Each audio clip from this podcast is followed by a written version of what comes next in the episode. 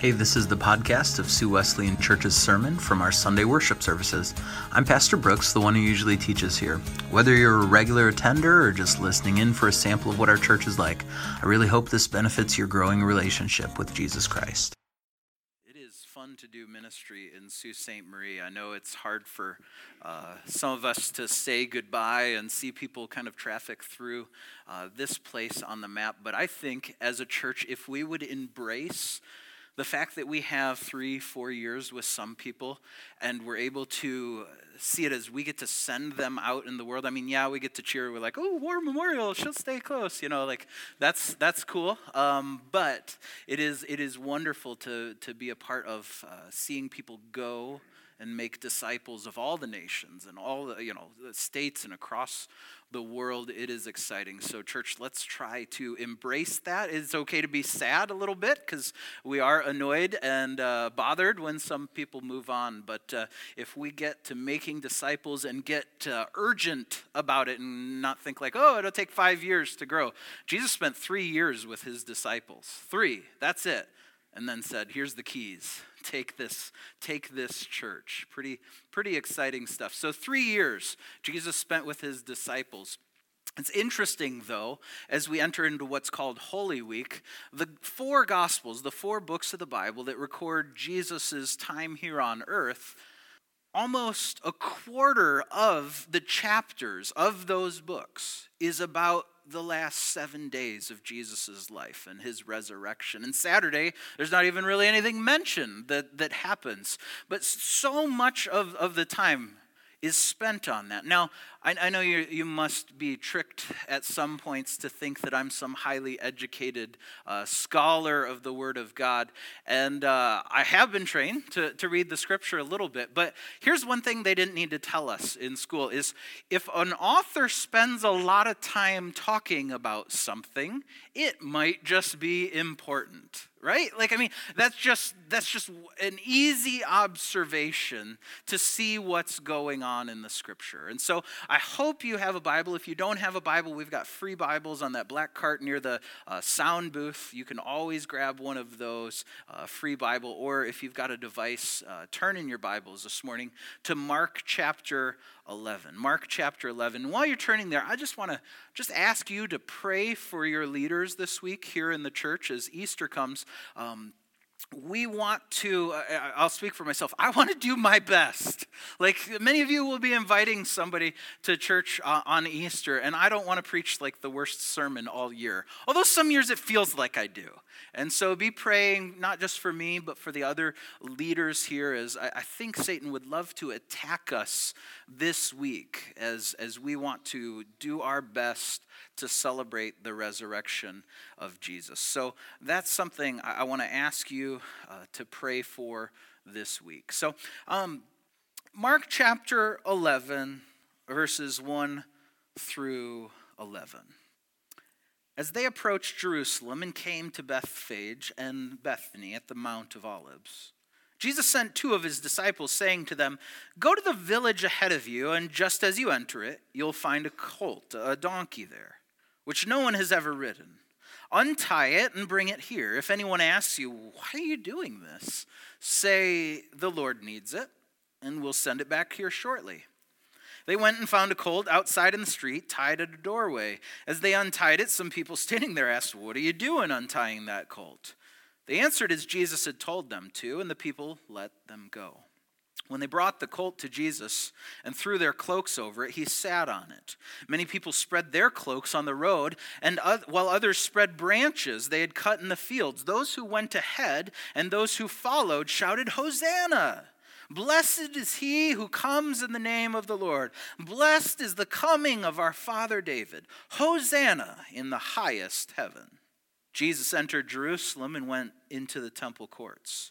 He looked around at everything, but since it was already late, he went out to Bethany with the 12. So, this is the start in all of the Gospels when you know it's Holy Week, as we've called it. Today is called in the liturgy uh, Palm Sunday. Palm Sunday, because Mark doesn't describe it quite that way. These leaves they brought in from the fields to lay out, but other, other Gospel accounts, all four of them have this story Matthew, Mark, Luke, and John. So, I'll, I'll be bouncing you know, information from each of those at you this morning because they're describing the same event. These palms were laid on the road, and so this is the start, the commencement of Jesus' last week on earth. And so all of the gospel writers tell this story, and three out of four spend what I think is a very interesting amount of time on what seems like an inconsequential detail. So they're nearing Jerusalem. Think of this as sort of the capital. Although they were conquered by Rome, Israelites would have seen Jerusalem as the center of their religion, as the center of their worship, and their historic capital. And they're out in Bethany and Bethphage, which is maybe, maybe two miles. This is just the suburbs. This is just really close to Jerusalem. I, I don't know if it helps some of you imagine this, but as Jesus rode in on the donkey, I wanted to provide you a picture with, with what this might have looked like as Jesus triumphantly entered Jerusalem.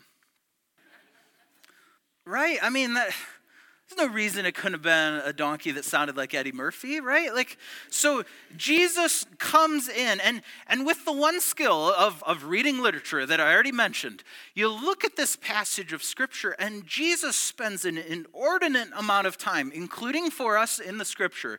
The gospel writers choose to spend a ridiculous amount of time. In this passage I read, there's 228 words in English, 143 are on donkey acquisition. It's almost like we could have named it Donkey Sunday. I mean, that's, that's the importance that they, that they spend on Jesus' mode of transportation. So I think it begs, and maybe I'm not just trying to be cute, because I've preached on many Palm Sundays before, and you could say, well, he's getting bored. Now he's going into the donkey stuff of it. But I think it asks, it makes us ask the question why would Jesus even need this donkey? And why would he send two disciples to get it in such kind of an unusual way? I mean, can't Jesus walk? It's only like one or two miles, right? Like he can walk on water. Can't he walk into a city?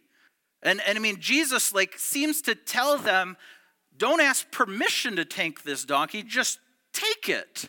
I mean, that's not very WWJD, Jesus, right? Like, you should be asking people, get a bracelet, Jesus, wake up. But this important animal, a, donkey, where, what is that all about? Well, first, what does he do? And this is maybe the more traditional understanding, and this is not far off. This is not wrong. What he does, as is recorded in Matthew, Mark, Luke, and in, in John, is he enters Jerusalem on this donkey. Now, it's interesting to think that he entered this world near a manger, and as he commences to leave, he rides on this animal in this sort of victory parade it would turn into into Jerusalem.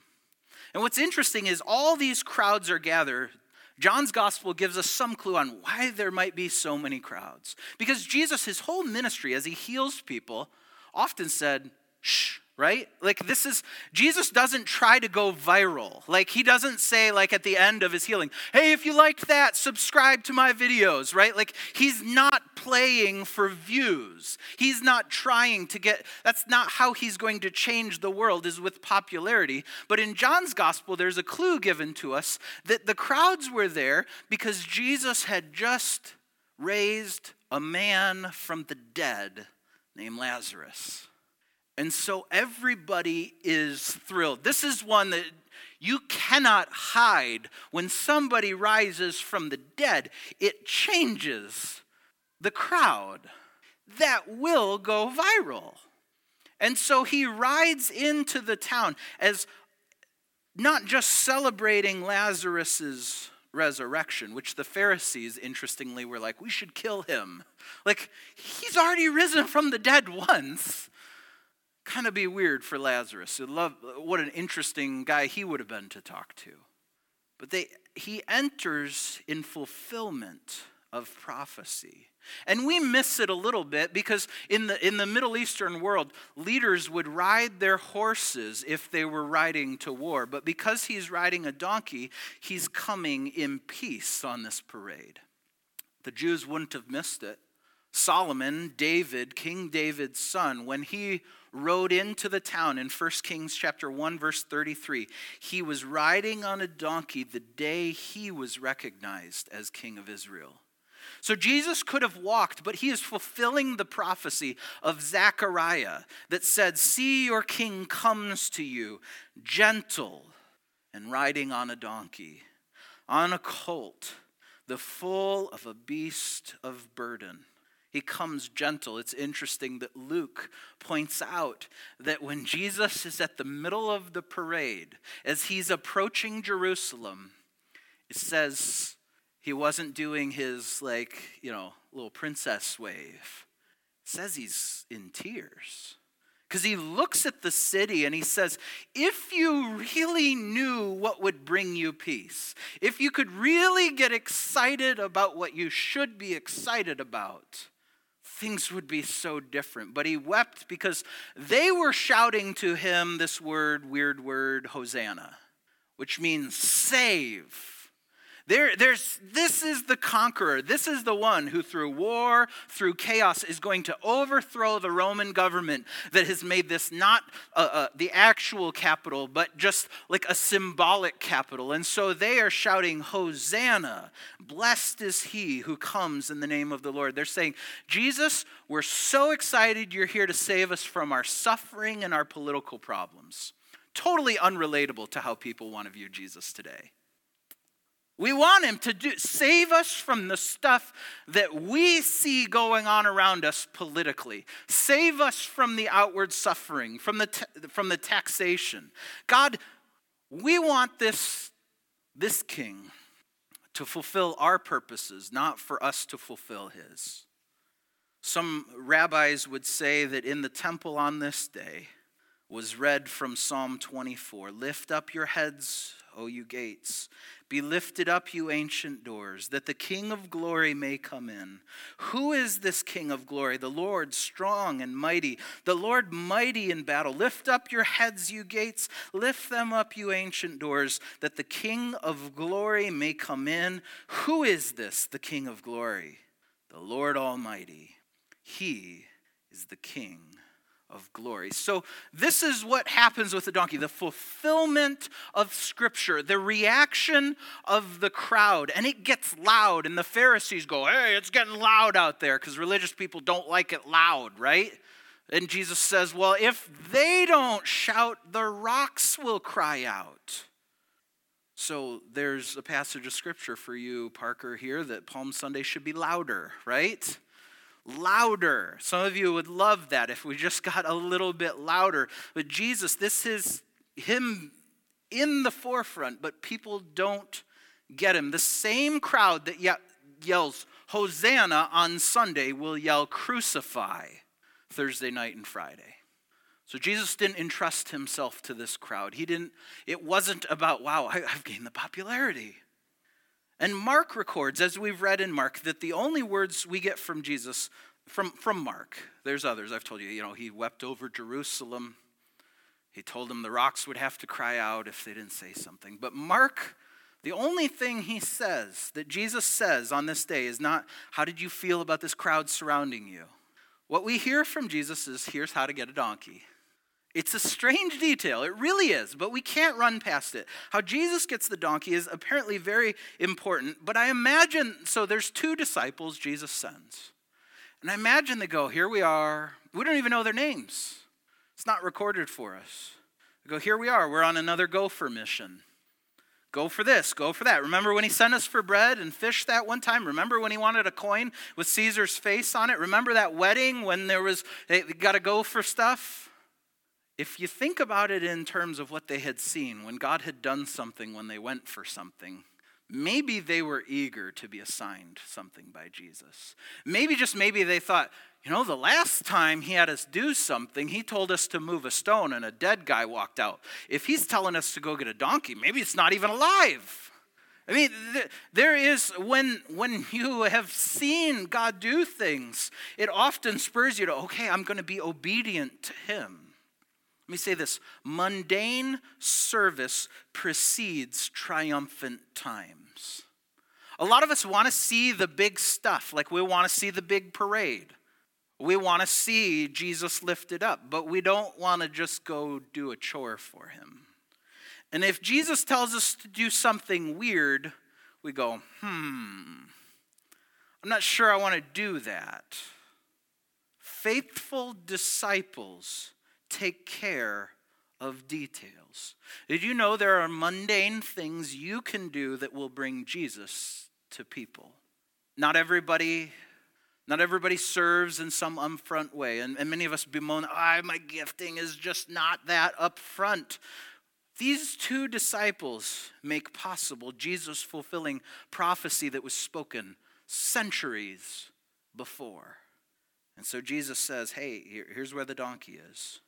He, I don't know, but Jesus might have said, you know, he has three legs, one eye. He likes to listen to country music. He's quite tall and slim, and he smells really bad. Maybe this morning he got up and didn't have his coffee, and he was always getting up to mischief, but he was good looking. And so Jesus said, I want you to find that donkey. He's a spunky, hanky panky, cranky, cranky, stinky, dinky, lanky, honky tonky, winky wonky donkey. If you haven't seen that Scottish lady reading that story, read it, watch it, the wonky donkey. So he says, Jesus, uh, Jesus says to his disciples, Hey, um, can you go carjack a donkey? I mean, this, is like, remember that time in Scripture where Jesus says, Go steal a ride for me? This is it. I mean, can you imagine if you were to go to one of the sports places, dealerships in town, and hop on one of their snowmobiles and you can still do this in April here, and ride off. And when they ask you, What are you doing? you say, The Lord needs it. Do you really think they're going to go, Oh, oh, okay? I mean, this was, their mo- this was a mode of transportation back then. And they're walking up and they're taking a donkey that is not theirs. And Jesus doesn't, it's weird because it's like if he would have worked this out in advance, you would have thought he would have said, Hey, ask them, is this the one? Is this the donkey for Jesus that he has, he has made this arrangement for? I mean, a lot of commentators on the scripture, people who are trying to help us understand it, they go either one way or another on this. They say either Jesus had already made plans, right? You know, he had he had made plans with somebody and they do this with a lot of miracles of Jesus, some commentaries. They, everything's got to be explained in sort of a natural way. Or there's some that would take everything and say, you know what, Jesus did a miracle here that defies natural explanation, that Jesus did a Jedi mind trick from a mile away. These are not the droids you're looking for. This, these are not, this is not your donkey, right? Which is it?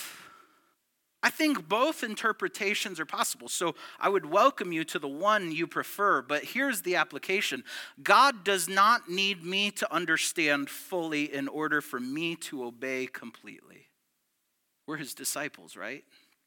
And if he asks us to do something, do we need to fully understand it? Matthew says it this way, and may this be true of us. In verse 6 of Matthew 21, this is simple.